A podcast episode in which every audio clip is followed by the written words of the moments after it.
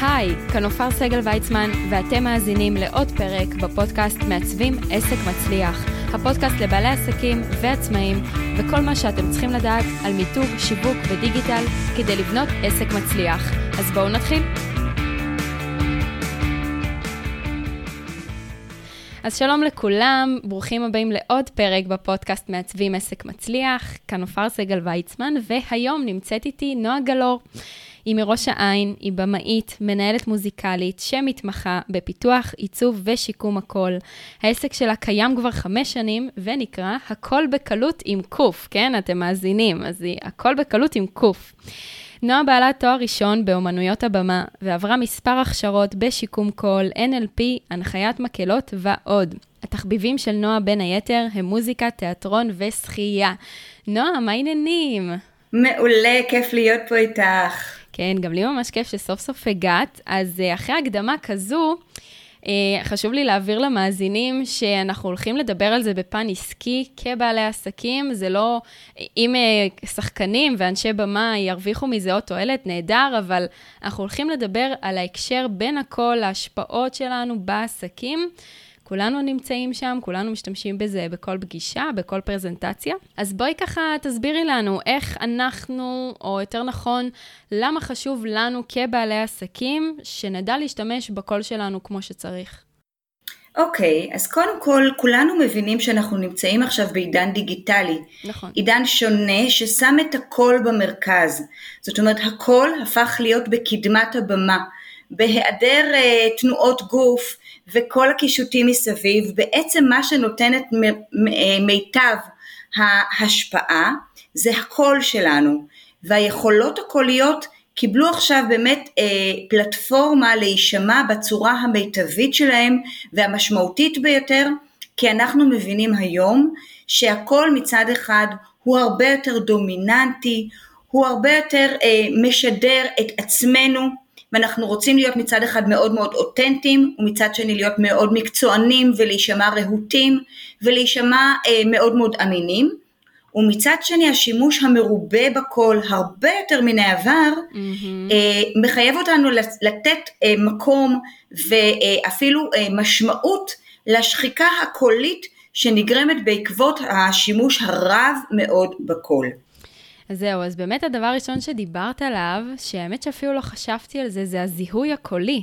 אני מניחה שיש לזה איזשהו מונח הרבה יותר יפה ממה שאמרתי, אבל uh, זאת אומרת, ממש אפשר לזהות בן אדם היום לפי הקול שלו, כמו זמר, כמו uh, מנחה, נכון? ממש כך. אנחנו יודעים כולנו שאנחנו מזהים לפעמים זמרים מסוימים באמצעות אה, אפילו תבנית קצרה של הקול שלהם, אנחנו ישר יודעים שזה הם. כנ"ל לגבי פוליטיקאים, לאנשי תקשורת, יש להם איזשהו ניגון שחוזר על עצמו ואנחנו יודעים לזהות. אז אנחנו רוצים, כמו שיש מיתוג, אה, מה שנקרא, אה, שהוא אה, ויזואלי, לגמרי. כך יש גם מיתוג שהוא קולי. זאת אומרת, אני רוצה שכשאנשים יקשיבו לי, יגידו, אה, ah, זו נועה, והיא מדברת איקס ואני נעים לי לשמוע אותה כי היא מעבירה לי תדרים מסוימים. כי קול, ואנחנו בוודאי נרחיב, קול הוא בסופו של דבר תדר, הוא אנרגיה, ואנחנו יודעים שאנחנו יכולים להקשיב לאנשים באמת בעלי אה, חשיבות ו- ואנשים שהם מאוד גדולים בתחומם, אבל אם לא נעים לנו להקשיב להם, אם הקול שלהם נשמע תוקפני, או נשמע אה, רפוי מצד שני, אם הוא מנגן את אותו הצליל בצורה מונוטונית ולא נעים לי להקשיב לו, לא נרצה להמשיך להקשיב, ולכן לכל יש חשיבות רבה. מהמם. וואי, אפילו לא, לא חשבתי על זה במובן גם של בעלי עסקים, אנחנו באמת רגילים מזה מעולם הזמרים והפוליטיקאים, אה, ובכלל עם עולם הפודקאסטים זה נהיה חלק בלתי נפרד, כי אנחנו בעצם לא רואים את הבן אדם שמקליט, כמו עכשיו למשל, הם יודעים ש, שקוראים לך נועה, אבל הם לא רואים אותה חוץ מבתמונת uh, טיזר של הפרק.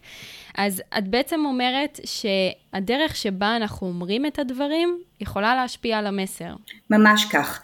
וחשוב לי לציין כבר בשלב הזה, שכשאני עובדת עם אנשים, אני לא מנסה להפוך אותם למי שהם לא. מדהים. אני לא רוצה שהם יחקו מישהו אחר, אני רוצה, האותנטיות חייבת להישמר.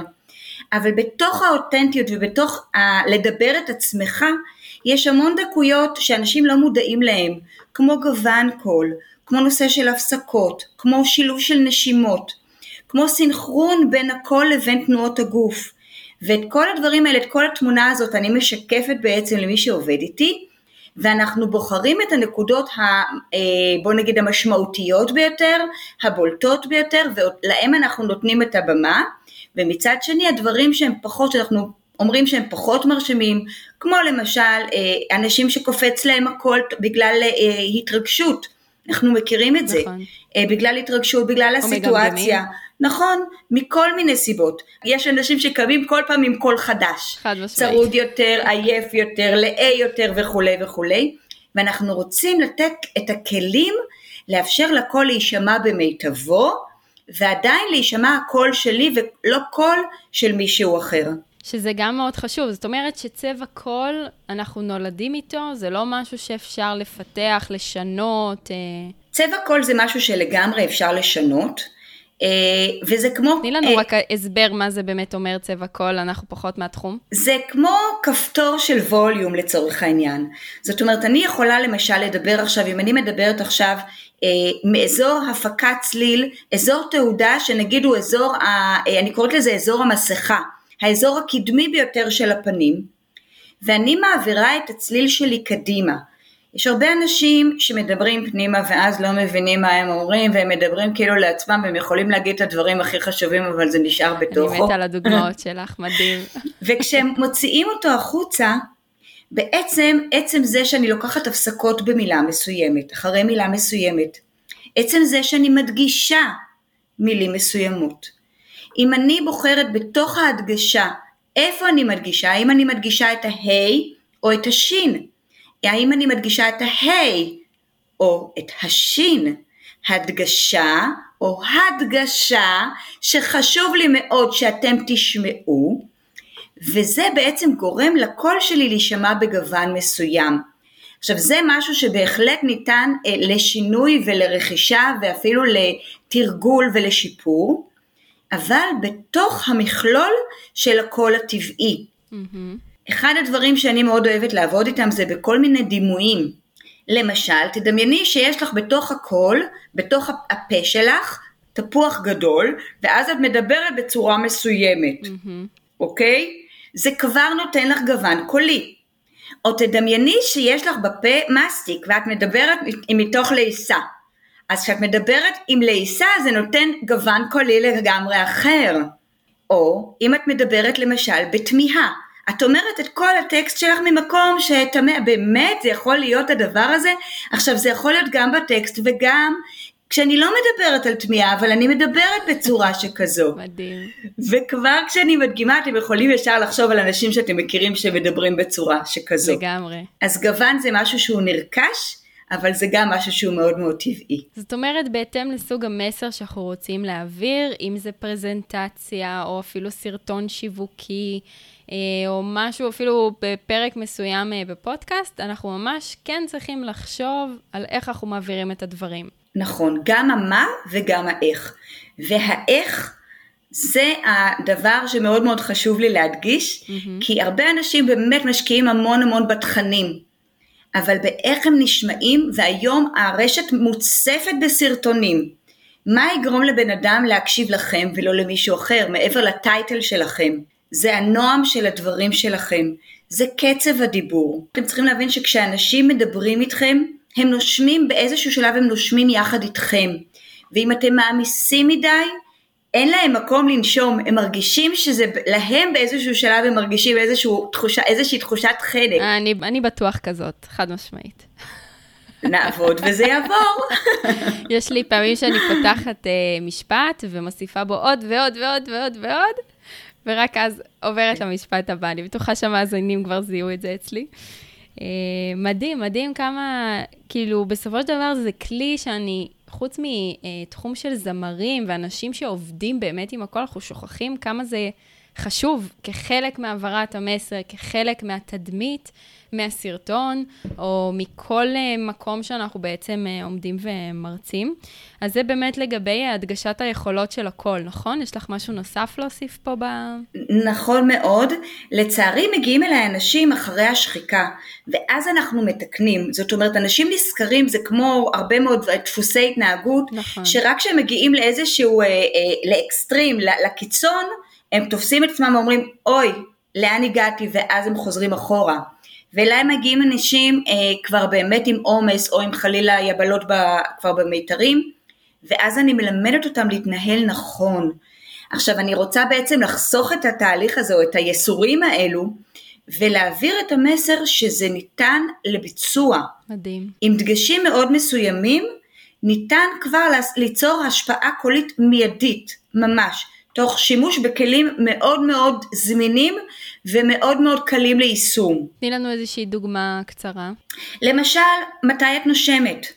עכשיו, ההבדל הגדול בין דיבור לבין שירה, בשירה נותנים לך תבנית מוזיקלית, את כפופה ללחן נכון. שמישהו אחר כתב עבורך. בדיבור את קובעת היכן את נושמת. ואני רוצה להגיד משהו שהוא מאוד מאוד חשוב. לפאוזות, להפסקות יש חשיבות מאוד גדולה. מדהים. הבחירה שלי במקום שבו אני נושמת היא מאוד מדויקת. עכשיו, כשאני עובדת עם אנשים על תוכן מסוים, אנחנו ממש מסמנים איפה הם נושמים, איפה הם מדגישים, איפה הם מעלים את הצליל למעלה, ואיפה הם מורידים אותו למטה. ויש לזה השפעה ממש מיידית גם על התוכן וגם על המסר שהם רוצים להעביר. אז זאת אומרת שגם מבחינה בריאותית, הנשימות מאוד טובות לשמירה על הקול שלנו, מאשר הדיבור רצף שצף אה, ללא הפסקה. הן קריטיות, הן ממש קריטיות ואני אגיד יותר מזה, בתקופה שאנחנו חיים עכשיו, מצד אחד האינטנסיביות של השימוש בקול, שוב, בהיעדר פגישות פרונטליות, השימוש במסכה, המצב שאנחנו מדברים הרבה בזום, ובזום זה, זה עניין להרצאה שלמה, אבל בעצם הפלטפורמה הזאת של הזום מחייבת אותנו למאמץ קולי, למרות שכביכול זה נראה מאוד קרוב, אבל זה הרבה הרבה יותר מאמץ מאשר להיפגש עם אדם אחד לאחד. וצריך כלים לדעת כדי להימנע מהעומס הזה, מהמאמץ הקולי שנגרם, אז צריך לדעת להיות במודעות לכך ולדעת איך, מה צריך לעשות אחרת. אז המצב הנוכחי שלנו וכל המצב של האקלים, בקיצור אנחנו, הקול שלנו זועק לעזרה ואנחנו צריכים להקשיב לו, לגמרי. ממש. אז תגידי, במידה ויש איזשהו בעל עסק שהוא ביישן, או רגיל לדבר חלש, או מרגיש קצת חוסר ביטחון לצאת עם הקול שלו החוצה, מה, מה הצעד הראשון לדעתך שצריך לעשות? אז אה, קודם כל אני אקדים ואומר שמיתרי הקול הם כלי לכל דבר, הקול שלנו הם כלי נגינה, הוא כלי נגינה לכל דבר, יש שם מיתרים שנפגשים ויוצרים את הקול בעצם. אבל זה כלי הנגינה היחיד שמושפע גם ממצבים, מרגשות, מסביבה, ומעוד המון המון מצבים שאנחנו אפילו לא יודעים שהם נמצאים אפילו בתת מודע שלנו, שמביאים אותנו להפקת צליל מסוימת. ולכן ככל שאני העמקתי גם בעיסוק שלי וגם בלימוד שלי ובחקירה, הבנתי שאני צריכה לצרף לסל הכלים שלי גם כלים אימוניים. ואז באמת התחלתי ללמוד גם אה, מה שנקרא תרפיה במוזיקה ו-NLP ואני בעצם פיתחתי שיטה שלמה שמשלבת את עקרונות ה-NLP עם ההפקה הקולית. אז אנחנו צריכים לבוא ולדעת שאנחנו עובדים עם בן אדם כזה שהוא ביישן לצורך העניין, או בן אדם שהוא מופנם, mm-hmm. ויש קצת הבדל בין השניים, ולתת לו כלים, למרות המצב הרגשי שלו, לצאת החוצה. והשני הכלים המר... המרכזיים שאני נותנת, זה קודם כל לחשוב על התוכן. זאת אומרת, מה אני רוצה, לא לחשוב עליי, עליי על הדובר, זה כמו שאני עובדת עם שחקן. אתה לא חושב על השחקן, אתה חושב על הדמות. נכון. כנ"ל לגבי בן אדם שמדבר. אני כרגע מוציאה את עצמי מתוך המשוואה, ואני חושבת על המסר, ואז שני, שתי מילים מאוד מאוד חשובות. אחד זה כיוון, הכיוון של הדיבור. ברגע שאת מתעסקת בכיוון של הדיבור שהולך ומתקדם קדימה עד הנשימה, לקחתי נשימה, החזרתי את האוויר אל מיתרי הקול ואני שוב מתחילה את אותו הפאטרן, את אותו המסלול, כשאני מתרכזת בזה זה סוג של הסחת דעת שבאמצעותה אני לא מתרכזת בעצמי ובבושה ובמבוכה שלי. זה הדבר הראשון, זה הכיוון. והדבר השני זו הכוונה. איזה אפקט אני רוצה ליצור על הצופים או על המאזינים? האם אני רוצה לרגש אותם? האם אני רוצה להשפיע עליהם? האם אני רוצה לגרום להם אה, לשנות את דעתם? מה הכוונה שלי בטקסט שאני אומרת? וכשאני מתייחסת לשני הדברים האלו ביחד, זה קודם כל מוריד את סף הלחץ ומאפשר לבן אדם להביא את עצמו במקסימום. עכשיו כשאת נותנת להם מצד אחד את הכלים הטכניים האלו ובמקביל עובדת איתם גם על הנושא של, ה, של המבוכה וממה זה נובע, הרבה אנשים זה נובע אצלם ממקום של ענווה, ממקום שאני לא רוצה לצאת החוצה ו- ולהראות את עצמי ולהשוויץ לצורך העניין. נכון. וכשאנחנו פותחים את המשוואה הזאת של אם אני מדבר לעצמי אני שחצן, את הפרדיגמה הזו, ואני להפך, יש לי בשורה להעביר לעולם, כבר מפלס הלחץ יורד, יש הרבה יותר שיתוף פעולה והרבה יותר, אה, אה, הרבה יותר מודעות למה אני אומר ולאיך אני אומר.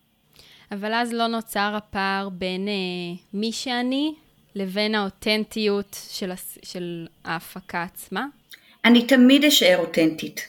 כי אני לא משנה לאנשים את האישיות שלהם. אבל אני אתן דוגמה, אני עבדתי עם מישהי שהיא רואת חשבון שהיא אה, ממש עברה, היא נותנת סרטונים כמעט מדי יום והיא דיברה והיה לה מאוד חשוב להעביר את התוכן. עכשיו מרוב שהיה לה חשוב להעביר את התוכן היא דיברה ממש ממש מהר והיא כל הזמן הסתכלה לדף. עכשיו כשאני מסתכלת למטה כבר נוצרת השפעה קולית, אני עכשיו משמיעה את זה בדיבור שלי, mm-hmm. יש השפעה קולית על המבט כלפי מטה. ברגע שהיא השאירה מבט אל המצלמה, בעצם היא עשתה פעולה כביכול מאוד מאוד קטנה ומינורית, אבל גם הכל זורם יותר קדימה. גם אני מסתכלת אל קהל היעד שלי, קהל היעד שלי נמצא היכן שהמצלמה ממוקמת. נכון.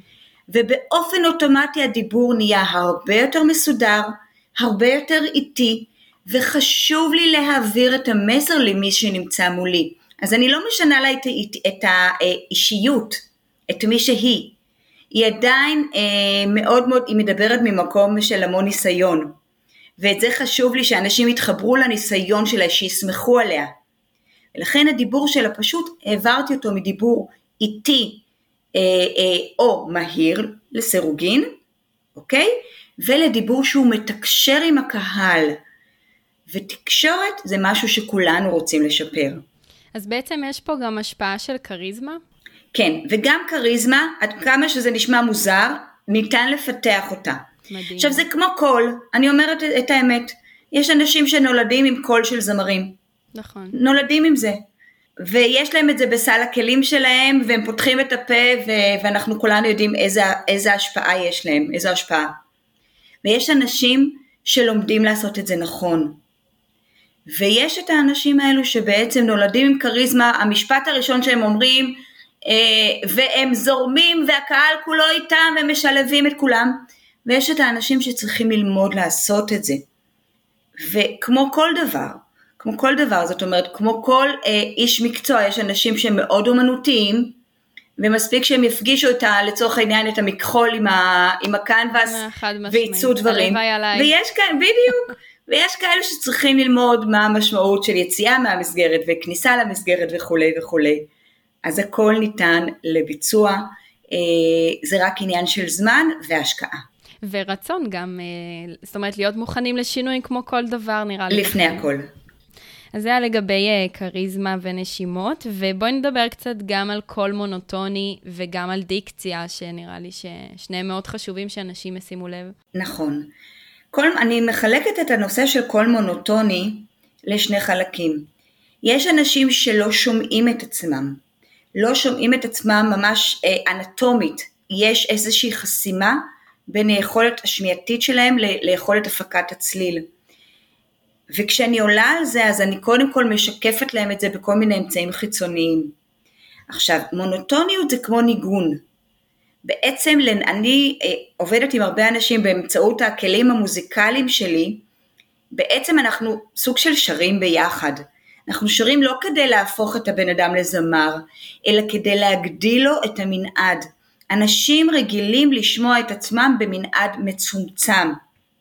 וכשיש קפיצות ימינה או שמאלה לצילים הגבוהים או הנמוכים, לפעמים זה מרתיע, לפעמים זה מבהיל בפעם הראשונה. וכשאנחנו לומדים לשלב את הטון עם הטונציה, עם האופן שבו אני מפיקה את הצליל, זה אה, הרבה יותר מרגיע. ורוב האנשים אוהבים לשמוע צלילים שהם מנגנים. הם לא אוהבים לשמוע קול מונוטוני. כי אמרנו שקול זה תדר, וכשאני כל הזמן מדברת על אותו התדר, אני באיזשהו שלב ממש מעייפת את מי שמקשיב לי. חד משמעית, לעשות פאוז ולעשות נקסט. ממש ככה. לא עלייך, אלא כשמישהו מדבר ככה. נכון, נכון. כן. אז זה קודם כל לשקף להם את הנטייה למונוטוניות, והדבר השני זה לפתוח להם את המנעד ולהתנסות. תרגול מאוד מאוד חשוב, והתרגול יכול להיות, אני אתן תרגיל אה, מאוד מאוד בסיסי, להגיד למשל את, אה, את הספרות מ-1 עד 10, כל ספרה בצליל אחר, כמה שזה נשמע מוזר. עכשיו באמצעות השיטה שלי בעצם למדתי, אה, סיגלתי כל מיני יכולות להתוות, לעשות ממש התוויה, אה, חיווט מה שנקרא, של צלילים בתוך המוח. ובעצם התרגול הזה אומרים שאחרי 21 יום משהו הופך להיות הרגל, אוקיי? התרגול נכון. הופך להיות הרגל, אז כשאני לומדת לספור 1, 2, 3, 4, 5, 6, 7, 8, 9, 10. כשאני לומדת את כל תבניות המוזיקה האלו, אני בעצם מאפשרת לקול שלי להתנסות בצלילים שהם לא מוכרים לי. ואז אני רואה מה נכון לי, מה טבעי לי, מה אני רוצה לשמוע, ומה אני ממש נמנעת מלהשמיע. זאת אומרת, קול גבוה, נמוך, אה, איטי או מתמשך, קצר וחד, עוד משהו שלא זיהיתי? ממש ככה, תלמידה נהדרת. האמת שזה מזכיר לי ממש מחול, אני חייבת לציין. אמת. כי גם במחול, אז תנועה יכולה להיות חדה, תנועה יכולה להיות גבוהה ומרחפת, ויכולה להיות מאוד כבדה. אז זה, נכון. זה מדהים איך, את מדברת על, אה, על קול, ואני שומעת בראש בכלל מחול, שזה מדהים. לגמרי, ואני אגיד מילה, ש... מילה שבאה גם מהמחול וגם מהמוזיקה, אני בעצם יוצרת קומפוזיציה. נכון. אני בעצם יוצרת פה יצירה, שבה יש איזושהי השתלשלות, איזושהי התקדמות, גם בדיבור שלי, גם בתוכן שלי, ובעיקר התאמה בין התוכן, בין מה שאני אומרת, לבין האיך שאני אומרת, האופן שאני אומרת, כשאני רוצה בסופו של דבר להשאיר את הקהל איתי. אני רוצה לסחוף אותו, אני רוצה לרגש אותו, אני רוצה להשפיע עליו. וזה ניתן לעשייה ממש בקלות באמצעות הכל. את יודעת, לפעמים אנחנו פוגשים מישהו, או צופים במישהו שככה מצליח, ויש לו הרבה ניסיון, ומשהו בו לא מסתדר לנו, או שאנחנו לא יכולים לשמוע אותו, או שהוא משעמם אותנו אחרי דקה. זאת אומרת, ממש יכול להיות שבכלל שם uh, תמונה הבעיה, מה שנקרא. בהרבה מאוד מקרים. אני רואה המון המון סרטונים. אני ממש חוקרת את הדבר הזה. ואפילו הפוזיציה של הגוף.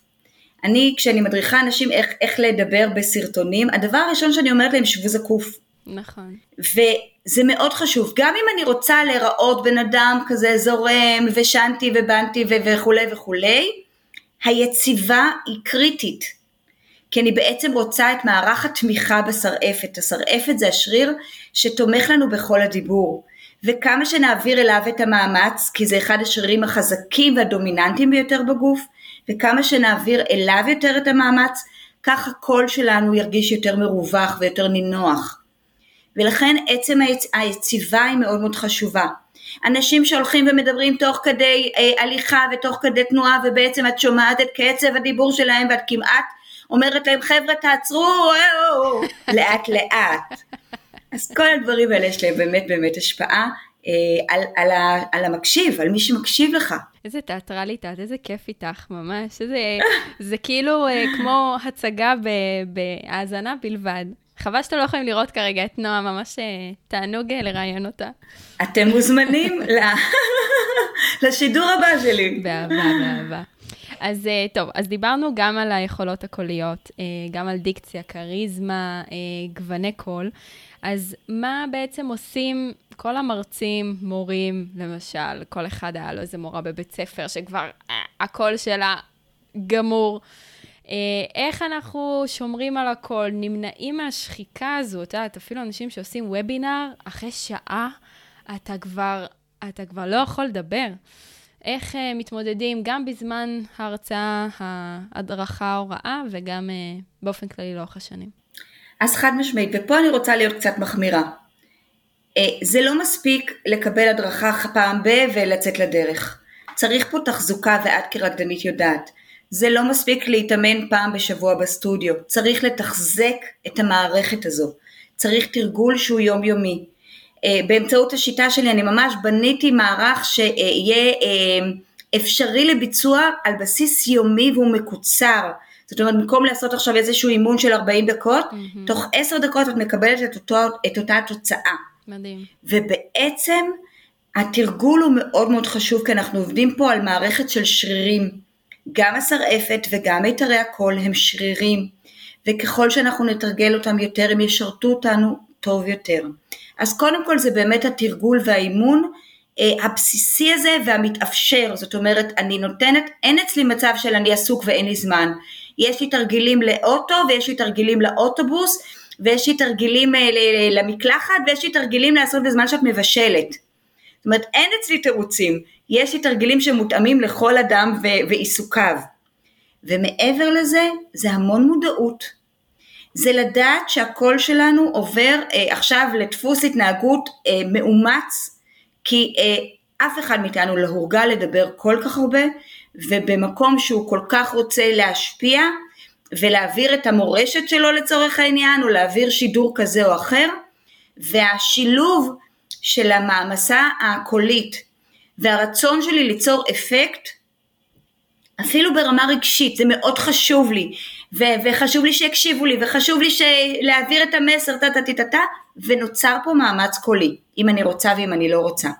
וברגע שאני יודעת מראש לנשום במקומות הנכונים, להתמך באמצעות השרירים הנכונים, שרירי השרעפת ושרירי המיתרים. מדי פעם לעצור, לנשום, לשתות. מנוחה, אנחנו מדברים על אסתטיקה, על אה, אסתטיקה קולית, שמק... שמשלבת שני דברים והם חשובים מאוד מאוד, ולצערי שוב אנשים נעזרים בה רק אחרי שהם נתקנים בקושי, נכון. ואני מדברת על שני דברים, אחד זה שתייה מרובה, מאוד חשוב לשתות, מים בטמפרטורות החדר, רצוי לטפטף איזה 2-3 טיפות אה, לימון, לא כל היום אבל לפחות ב-3-4 כוסות, ומנוחה קולית. שני הדברים האלו הם קריטיים לתפקוד הקולי שלכם. ואתם יכולים לבוא ולהגיד אבל אין לי זמן לנוח טה-טה-טה-טה, זה קריטי. רקדנית לא יכולה להרשות לעצמה לעלות על במה בלי לעשות מתיחות. נכון. נגר לא יכול לבוא לעבודה שלו בלי אה, התיק, תיק עבודה שלו. הכלים, ארגז אוקיי? הכלים. בלי כן. הכלים, אה, בדיוק. וכנ"ל לגבי כל מקצוע, ולכן כלי העבודה שלנו הם המיתרים והשרעפת, בעצם הגוף שלנו. ואם אנחנו לא נתחזק אותם על בסיס יומי, אני אפילו אומר שלוש, ארבע פעמים בשבוע, זה גם בסדר. נועה מקלה עלינו. הוא יבגוד בנו. הוא יבגוד בנו. כן, בדיוק, לאלה שקוראים לו. שלוש פעמים ביום. בדיוק. אז אם יש אנשים של הכל או לא כלום, אז זה מיועד לכם. המצב האופטימלי הוא כל יום, אבל אם אתם אומרים, טוב, אז לא משנה, זה לא בשבילי, גם שלוש-ארבע פעמים בשבוע זה בסדר, אבל לבצע ולנוח, לנוח, לנוח, ואני מדברת על מנוחה קולית, פשוט שתיקה. יש לי אנשים שהגיעו אליי אחרי ניתוחים אה, וכולי וכולי, שאנחנו ממש מסמנים ביומן זמן שתיקה. זה חשוב מאוד. אז כל הדברים האלה שקשורים לאסתטיקה הקולית, מאוד מאוד חשובים. וכמובן הקפדה, אתם מקבלים ארגז כלים מאוד מאוד אה, מובנה ומאוד ישים. אני לא רוצה שאנשים יבואו ויגידו, רגע, אני, אבל אני לא יכול לחשוב גם על זה וגם על זה. שלושה ארבעה כלים, צאו לדרך. וכשתיישמו אותם, תמיד אפשר לעלות לשלב הבא, ולשפר ולשפר ולשפר. אבל המינימום זה באמת השמירה על הכללים ותרגול. אז אני באמת יכולה להמליץ שאני משתדלת אה, בכל מיני פעולות יומיומיות שאנחנו כבר לא חושבים עליהן. להוסיף שם משהו מעניין, כאילו כמו שאנשים שומעים פודקאסט שהם מבשלים או מנקים, שזה מצד אחד מאוד מעליב, אבל גם אני כזאת. ו... אבל כן, זה פשוט למצוא משהו מועיל לעשות בזמן פעולה מאוד משעממת. ואם אמרת שאת התרגיל הזה אפשר לעשות במקלחת, שזה משהו שמן הסתם אנחנו עושים כל יום, אז הנה, אז הרווחתם. זאת אומרת, אפשר לחבר, והגברים שפה, אל תגידו לי, אני לא יכולה לעשות שתי פעולות במקביל, כי להתקלח, אנחנו כבר לא חושבים איך אנחנו מתקלחים. זה כבר כל כך מוטבע נכון. בנו, אז אפשר בהחלט למצוא, אה, אם זה בדרך לאוטו או בדרך לעבודה, זאת אומרת, למצוא את הדרך לשלב את זה. ממש ככה, ואפילו יש לי תרגילים שמותאמים לפעולות יומיומיות, למשל, עבוד, דיברת על דיקציה, יש לי תרגיל נהדר שמדבר על שיפור הדיקציה באמצעות צחצוח שיניים. וואלה. עכשיו זו פעולה שרובנו עושים, אה, אני מקווה. בוא נגיד כולנו מומלץ לעשות, אה, וממש יש עבודה שאפשר לעבוד על דיקציה, עם מברשת השיניים, עם הגרגור הזה של המים, וזה משפר את, ה, את כל הפתיחה של הלסת ואת השימוש הנכון בקול. כן, אז באמת אה, תני דוגמה למה זה לא דיקציה, למי שפחות מכיר. מי שמדבר ומדבר בפנים אבל לא כל כך מבינים מה שהוא מדבר כי הוא סוגר את השיניים, הוא סוגר את השפתיים ומדבר נורא נורא מהר והוא הבין את עצמו. הרבה בני נוער מדברים בצורה כזאת, אנחנו אומרים יש להם שפה משל עצמם. כן. אבל בואי אה, תשגרי את עצמך לעולם. בואי תשפרי את התקשורת. טוב, אצלם זה גם קשור ויש... uh, לקיצורים. uh, כמה מה שאפשר לקצר, בטח, לקצר. בסמאש, בסלאש, בסקאש, כן. כן, בדיוק, כן. הבת שלי פסה, פסה, מה, מה עם כן, הסמך ד' ר', בסדר, כן, כן, כן. אז, אז אנא, עכשיו זה, זה סבבה כשמדברים בינם לבין עצמם, הם מבינים אחד את נכון. השני. לי יש תאומים, אני, לאורך השנים אני אמרת להם, תתרגמי לי אותו, תתרגם לי אותה, סבבה, בכיף. אבל כשאנחנו רוצים לעבור לעולם ולתקשר, לגמרי. מאוד מאוד חשוב להתחיל מזה שאנחנו מבינים כל מילה. זה לא כל כך פשוט. יש לזה הרבה תרגילים שיש לי שפע תרגילים כאלה שעובדים על, ה, על דיקציה מאוד מאוד פשוטה ו, ובסיסית. אבל הבסיס הוא באמת קודם כל לדעת שצריך לעצור ולשים לב. אז בעצם שיעורי פיתוח קול הם לא רק לזמרים. ממש לא. שוב, מגיעים אליי אנשים, יש לי אנשים שנגיד מגיעים אליי, הם עובדים בשירות טלפוני. יש שם שחיקה קולית. אילו רק היו יודעים למקם נכון את הצליל שלהם, שוב אני אומרת, באזור המסכה, שזה אזור התעודה הקדמי, הרבה מאוד נזקים היו, היו נמנעים. אם מישהו היה יודע שעצם הישיבה שלו עם שתי כפות רגליים על הרצפה מפחיתה את המאמץ הקולי, מה, הבעיה ליישם את זה? ממש ככה, ממש ככה. אם אנשים היו יודעים שהמיקום של הסנטר מאוד משנה, אוקיי? תרגיל הכי פשוט, תגידו, תספרו מ-1 עד 10, תתחילו עם הסנטר כלפי מטה, לאט לאט תעלו אותה כלפי מעלה, אתם תשמעו את ההבדל. זאת אומרת להצמיד לבית החזה ו- או נכון, ולעלות למעלה. אני רק מדגישה שכשמעלים למעלה, רק עד השלב שאנחנו רואים את התקרה. אנחנו לא רוצים מאמץ יתר. הרבה אנשים ממש מהמעלים אה, מגיעים לאיזושהי קשת, אני לא רוצה קשתות, אוקיי? זה לא בריא.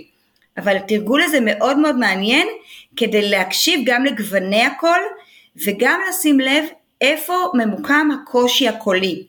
וזה ממש, עשה זאת בעצמך. אנשים שהקול שלהם ממוקם באזור הסינוסים, הלחיים ומעלה, הם פחות נוטים לצרידות, אוקיי? אלא אם כן זה יושב על אינפוף. יש אנשים שמדברים בצורה כזאת וזה יושב להם על אינפוף. אוקיי? לקחתי את זה נכון. לאקסטרים כמובן. אני מתה על הדוגמאות שלה. כן. ואז... מבחישה לנו פה את כל קהל האוכלוסייה האפשרית. ממש ככה, ואז זה עלייה וקוץ בה, כי מצד אחד הם לא הצטרדו, אבל מצד שני הם, הם יוצרים ניתוק מאוד משמעותי של מיתרי הקול. מיתרי הקול שלהם לא לומדים להתקרב. כי כל המאמ... הקול נמצא באזור הסינוסים. הבנתי. וזה גם כמובן לא נעים לשמוע אותם. אז נגיד מישהו שסובל מצרידות, באיזה שלב בספירה, מבית החזה ועד למעלה, מתי הוא ירגיש את המעמסה? צרידות בדרך כלל יושבת על החלק התחתון של המיתרים, ולכן אני מאוד מאוד ממליצה להגיד את התנועה הזאת של הכן והלא, תוך כדי דיבור, כי זה ממקם את המיתרים שלי במצב נינוח. עכשיו שוב, אני, אה, קשה לי לתת איזשהו כלל ברזל כי זה תלוי ממה נובעת הצרידות. לפעמים הצרידות נובעת בכלל מחסימה באזור האף. לפעמים הצרידות מגיעה מאזור הקיבה, כשיש ושת שהיא אה, מאוד מאוד מגורה. אוקיי? אז זה כל מקרה לגופו. ולפעמים זה עניין אנטומי, אני שומעת בן אדם, אני אומרת יש לך יבלות במיתרי הקול. Mm. אני ממש יכולה לאבחן את זה, אה, אז זה תלוי מאיפה היא נובעת הצרידות הזו, אבל כלל הבסיס הוא באמת להגיד מדי פעם לדבר ולשחרר, להגיד את התנועה של הלא והכן כדי לשחרר את אזור הגרון ולמקם את הסנטר במקום הטבעי. מבחינת אה, יציבות, כמו עמידה זקופה בעצם, ולהישיר מבט קדימה. נכון. נכון. זה מתכוון. ולחשוב על הזרימה של הצליל מהפה שלי אל חלל החדר. מדהים. תגידי, נועה, העסק שלך קיים חמש שנים. מה גרם לך לצאת לעצמאות? במה עסקת לפני? שאלה מצוינת. אני האמת משלבת כל הזמן. אני אה, בוגרת, אה, יש לי שני כובעים בגדול, אחד זה התיאטרון והשני זה המוזיקה.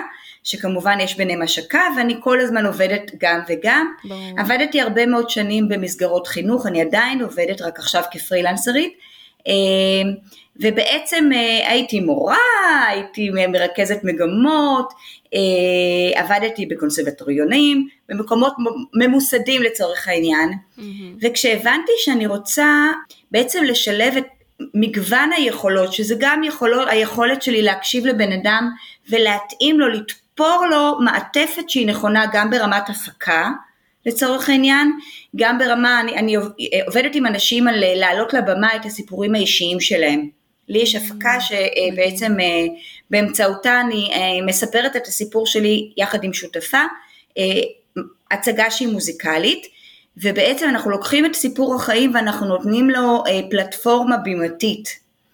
וכשאני הבנתי שאני רוצה לעבוד באופן אישי, גם אם זה חברה, אבל אני מתאימה את היכולות שלי לצרכים של הלקוח, זה הרבה יותר נכון לי מאשר לעבוד באיזשהו מוסד שהוא מקובע, כן. אה, שיש לו כן, כן, לא, אה, ואין שחור לבן, זאת אומרת שחור לבן ואין גוונים באמצע. קחי את הטקסט הזה, תעשי ככה וככה. בדיוק, ו... כי ההורים צריכים לשמוע איקס. Mm-hmm. וכשהבנתי שזה כבר חוטא, בוא נגיד, לסולם הערכים שלי, כי אני לא בן אדם מקובע, הבנתי שאני צריכה לפרוץ ולאפשר לעצמי להיות עצמאית, ואני עדיין עובדת עם אותם הגורמים, חלק מאותם הגורמים. אבל עם כובעים שונים לחלוטין, והפריזמה לגמרי השתנתה, היא גדלה מאוד, זה הרבה יותר נכון לי, הרבה יותר מדויק לי, ואני כל הזמן יוצרת אה, יש מאין, ממש.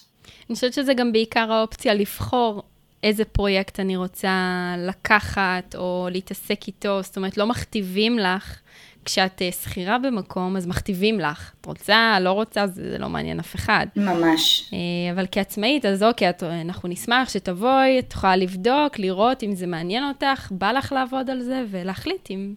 אני נכון. חושבת שאם אין פשן, שום דבר, לא יצ... שום דבר טוב לא יצא. אה, גם כשכירים, כן? נכון. אז, מדהים. נכון. שני דברים השתנו אצלי אה, ככל שלמדתי את גם כלים, כלים של ה-NLP, אבל גם עברתי כל מיני שינויים אה, פנימיים אה, באמצעות תהליכים כאלה ואחרים, ושני דברים התחדדו, אחד זה באמת התשוקה שלי למקצוע, והדבר השני שהתגמש, שהתברר לי זה הגמישות שלי. ושגמישות זה ערך מאוד מאוד מאוד חשוב, אנחנו, ולראיה תקופת הקורונה, כן, השנה אה, שלא קיבעה אותי, היא לא, אה, אני, לשמחתי הרבה, היא לא מאיימת עליי, היא אפשרה לי באמת אה, לפרוץ גבולות, ממש כך. וזה הרבה בהשקה לפריצה שלי כעצמאית. וכשדיברת על הפקות מותאמות לפי הגוון של אותו אדם, אז מה הכוונה בהפקות? אה, הפקות אה, שהן גם מצד אחד, זאת אומרת אני עובדת עם אנשים על אלבומים, על הפקה אה, אומנותית שהם רוצים להעלות, אם זה הסיפור האישי ואיך הוא בא, בא לידי ביטוי על הבמה, אני מכינה הרבה מאוד סרטונים ועבודות שקשורות בטקסים, טקסים, טקסי יום זיכרון יום השואה באמת ברמה מאוד מאוד גבוהה ומאוד מקצועית, כולל רעיונות, כולל תיעוד, כולל עבודה מוזיקלית, אה, כולל אה, אה, הגעה למקומות מסוימים, זה לא רק במה אחת שהיא חד משמעית, אלא אנחנו נודדים, ומאוד חשוב לי לגוון בתוך הדבר הזה ולהביא את הקול הפנימי ואת ה, את הרצון ואת המסר שאותו הבן אדם שפנה אליי רוצה להעביר. ואני אומרת לשבחי, אבל לפעמים זה גם לא, לא כל כך, לא תמיד זה תועלת שלי, אני כמעט שלא חוזרת על אותו הדבר. וואו. אה, מבחינתי בנאליות, אה, אני אומרת את זה, זה שיפוטי, אבל אני לא מסוגלת ליצור את אותו המוצר פעם אחרי פעם. גם כשאני כותבת עיבוד לשירים, אה, אם אני עובדת בבית ספר מסוים אני אכתוב עיבוד מסוים, ואם אני עובדת בבית ספר אחר אני אכתוב עיבוד וואו. אחר, כי אני לא יכולה להשתעמם. אם זה משעמם אותי או זה לא מאתגר אותי, אז זה לא מספיק לי, זה לא מספק אותי.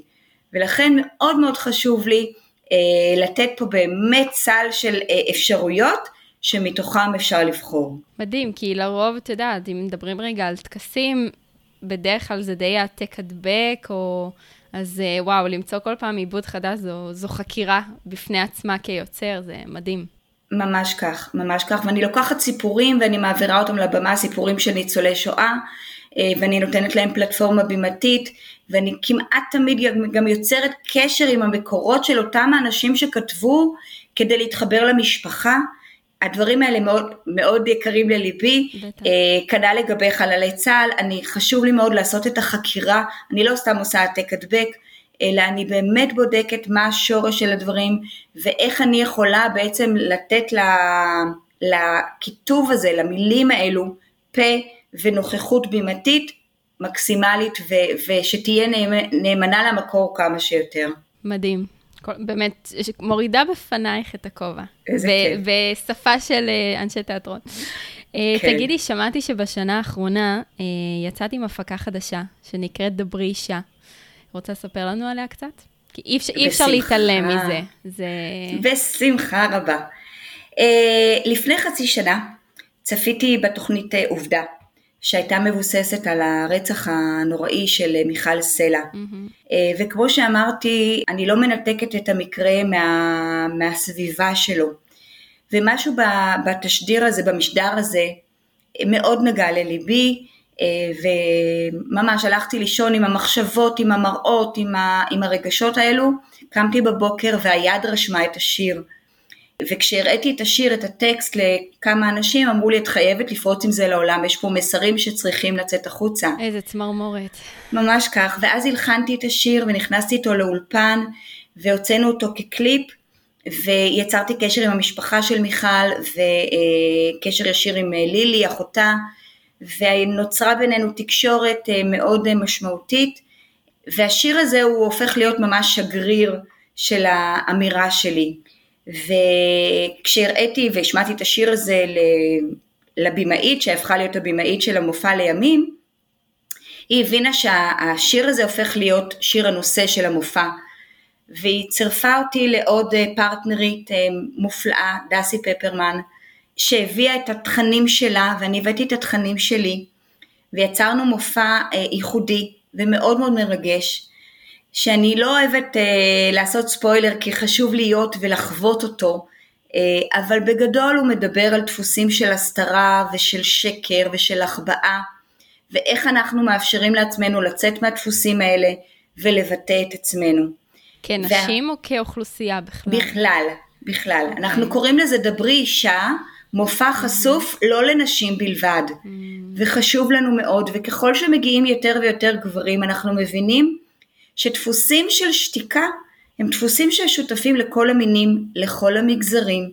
אין רק מישהו אחד שזה נכון לו, ולכן המופע שלנו שמשקף הרבה מאוד אה, אה, מקרים של הסתרה או של שתיקה או של אה, אה, החזקה וככה אה, לחיות באיזשהו צל של מישהו אחר, הדפוסים האלה דפוסים שהרבה מאוד אנשים מכירים אותם, ובאמצעות המופע אנשים עוברים איזשהו תהליך ומגיעים אה, בוא נגיד לבשורה שלנו שמדברת על אה, לאפשר ביטוי, לבטא ועוד ועוד, אני שוב, אני לא רוצה, אני רוצה שאנשים יחוו אותו. Mm-hmm. כחלק בלתי נפרד מהמופע אה, מתקיים דיון בתום המופע, אנשים משתפים איפה זה פגש אותם במה זה נוגע להם. אנשים כמובן שואלים אותנו שאלות, כי כל המופע הוא מאוד מאוד אישי, אז הם רוצים ככה חידודים, ואנחנו באות מהמקום שלנו ואנחנו מעבירות את המקום שבו היינו, את התהליך שעברנו ומה המסר שחשוב לנו להעביר. המופע הזה נוצר בתקופת הקורונה, ממש כך, ואנחנו מופיעים, מופיעות בבתים של אנשים, בחצרות, בקיבוצים, במושבים, בחלל הפתוח. Mm-hmm. אנחנו כבר במשא ומתן עם כל מיני גורמים ליום של אחרי, ליום שאחרי הקורונה. אנחנו רוצים לחשוף את זה לקהלים נוספים, גם לבתי ספר, אנחנו הכנו ממש מערך של עבודה עם בני נוער, כהכנה לפני הצפייה, אה, הצפייה עצמה ועיבוד שמתקיים לאחר הצפייה. והמופע הזה הוא קרוב מאוד לליבי, הוא חשוב לי מאוד. אה, זה התחיל כאיזושהי אה, מטרה, אה, בוא נגיד, תרבותית, אומנותית, והפך להיות, אני אשתמש במילה שהיא קצת גוז, גוזמה, אבל, אבל היא חשובה לי מאוד, וזה הפך להיות, הפכה להיות שליחות, ממש כך, ממש. וככל שאני שומעת תגובות של אנשים אני מבינה את החשיבות של המופע הזה. כן, אז באמת כבר הספקתן קצת במסגרת ההנחיות לחרוש את הארץ, מה שנקרא. ממש, 30 הדרום. הופעות מאחורינו, וואו. 30 הופעות במקומות שונים. מדהים. וזו חוויה מרתקת.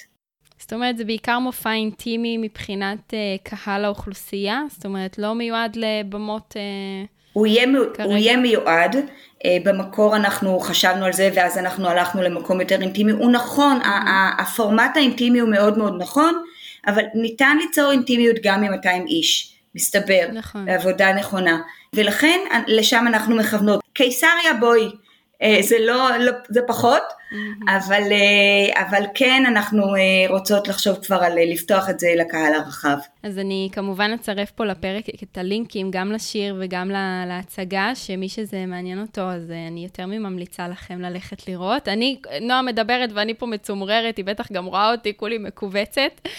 מרגש ממש. זה נושא מאוד חשוב, וממש הפקה שמביאה משהו אחר, זאת אומרת, עם הרבה ערך. אה, ועם כמה שקשה לי להמשיך, אבל אנחנו חייבות uh, להמשיך, זה היה באמת כדי להעלות את זה גם למודעות פה, כחלק מהפודקאסט. כן. אז uh, אנחנו חוזרות להכל בקלות. ותני לנו ככה טיפים לעסק המתחיל ולעסק הוותיק, מאיפה מתחילים, על מה הדבר הכי חשוב לדעתך שצריך לשים לב אליו. אני אחלק את זה לשני חלקים, החלק הראשון הוא באמת החלק הקולי, אה, שכמו שאמרתי הוא מאוד חשוב, הוא מאוד דומיננטי, הוא הרבה יותר דומיננטי ממה שאנשים חושבים. תחשבו על עצמכם כאנשים שצופים, בדרך כלל טון הדיבור הוא זה שמשאיר אתכם בהקשבה והוא זה שנשאר איתכם גם לאחר שהמשדר יסתיים. והטון הזה הוא מאוד מאוד חשוב אה, אה, גם ליישום. יש, אני לא אכנס פה לדקויות של טונציה ואינטונציה, יש, הדקויות הן חשובות, אבל בגדול זה להביא את עצמכם באותנטיות, בטבעיות, אבל עם כלים מקצועיים שיכולים לשפר את הכישורים שקיימים כבר בכם. אז זה מאוד מאוד חשוב. וניתן לעשות את זה עם כלים בסיסיים של אה, הפסקות, איפה אני לוקחת נשימה, איך אני בונה את המשפט, על איזו מילה אני שמה דגש, איזו מילה חשוב לי לסיים, האם אני רוצה לסיים את המשפט שלי עם הצליל גבוה, ואז יש לזה אימפקט מסוים, או לסיים את המשפט עם נקודה. וגם זה נשמע אחרת. נכון. מעבר לזה, אה, הדבר השני זה איך אני משודר בתוך המשבצת הזו. זה יכול להיות משבצת של סרטון, או משבצת של זום, או כל פלטפורמה... או מסגרת של במה שיש לה גבולות. ממש כך. ממש כך. אז מצד אחד, אה, לתפוס נכון, אנחנו דיברנו על קומפוזיציה, איפה אני ממוקמת בתוך חלל המשבצת הזה, הזו. החלל הזה מאוד מאוד חשוב. איפה אני ממקמת את עצמי, יש לזה חשיבות מאוד גדולה. האם אני סוטה מהגבולות? חשוב לא לסטות. יש הרבה מאוד אנשים שמדברים קרוב מדי למצלמה, ואז במקרה הגרוע לא רואים בכלל את הפה, ובמקרה הטוב רואים המון תנועות של עיניים שקשה לעקוב אחר דברים אחרים כי העיניים הם, זה אה, איבר מאוד מדבר. אז למצוא את האיזון הזה, איזון בכלל זו מילת המפתח. Mm-hmm.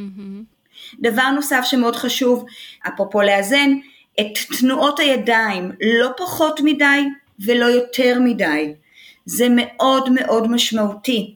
ואם כבר תנועות ידיים, אז לוודא שהן נמצאות במסך, זאת אומרת, צריך להרים אותן בדרך כלל קצת יותר ממה שאנחנו רגילים מאזור המותן ומטה. נכון, למשל. ולאט. לא לעשות שום תנועה שהיא קיצונית.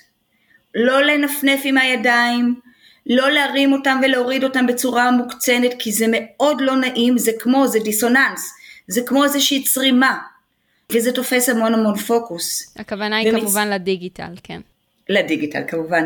וכמובן שמאוד מאוד חשוב הסינכרון, ההקשר בין טון הדיבור לבין תנועות הגוף.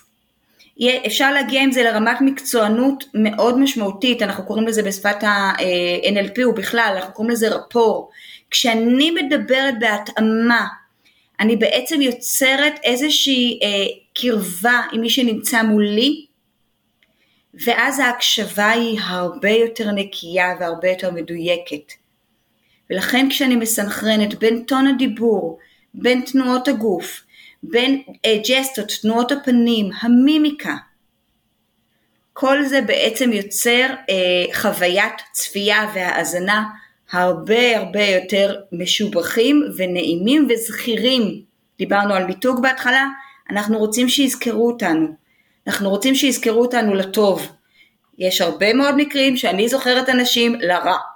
אני זוכרת את הצליל הצווחני, ואני זוכרת את זה שהיא לא כיבדה אותי בסרטון, והיא צילמה סרטון כזה חצי שכובה וכולי וכולי, אלא אם כן זה חלק מהעניין, mm-hmm.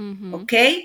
אבל אני רוצה שאנשים שמדברים איתי יחשבו שהם מגיעים למשרד לצורך העניין, הם מגיעים לעבודה.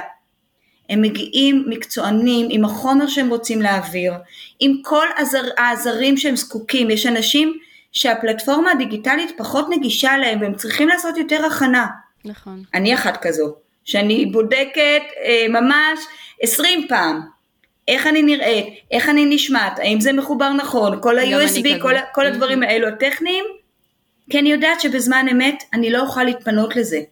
אז זה חלק ממקצוענות. כן, גם הדבר האחרון שאנחנו רוצים זה שהקהל יחכה. קהל שונא לחכות. ממש. שצריך להבין את זה שגם בהרצאה בזום, הקהל מחכה.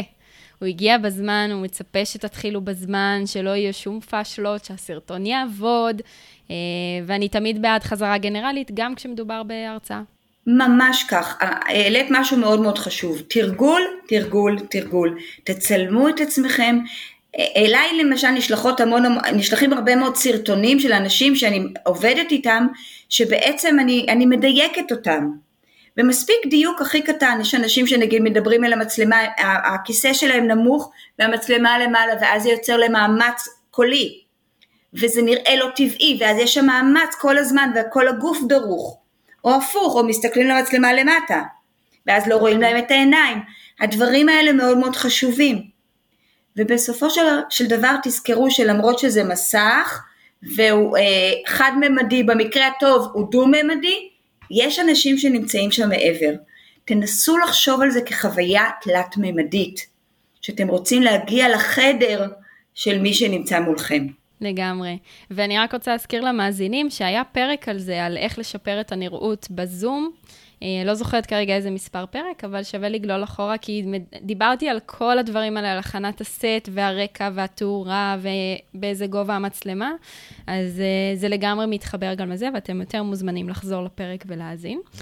מהמם. אז נועה, יש לנו ככה כמה שאלות uh, מהירות של אסוציאציה, לא אסוציאציה, אלא יותר שאלה שככה תשלפי לי את התשובה הנכונה.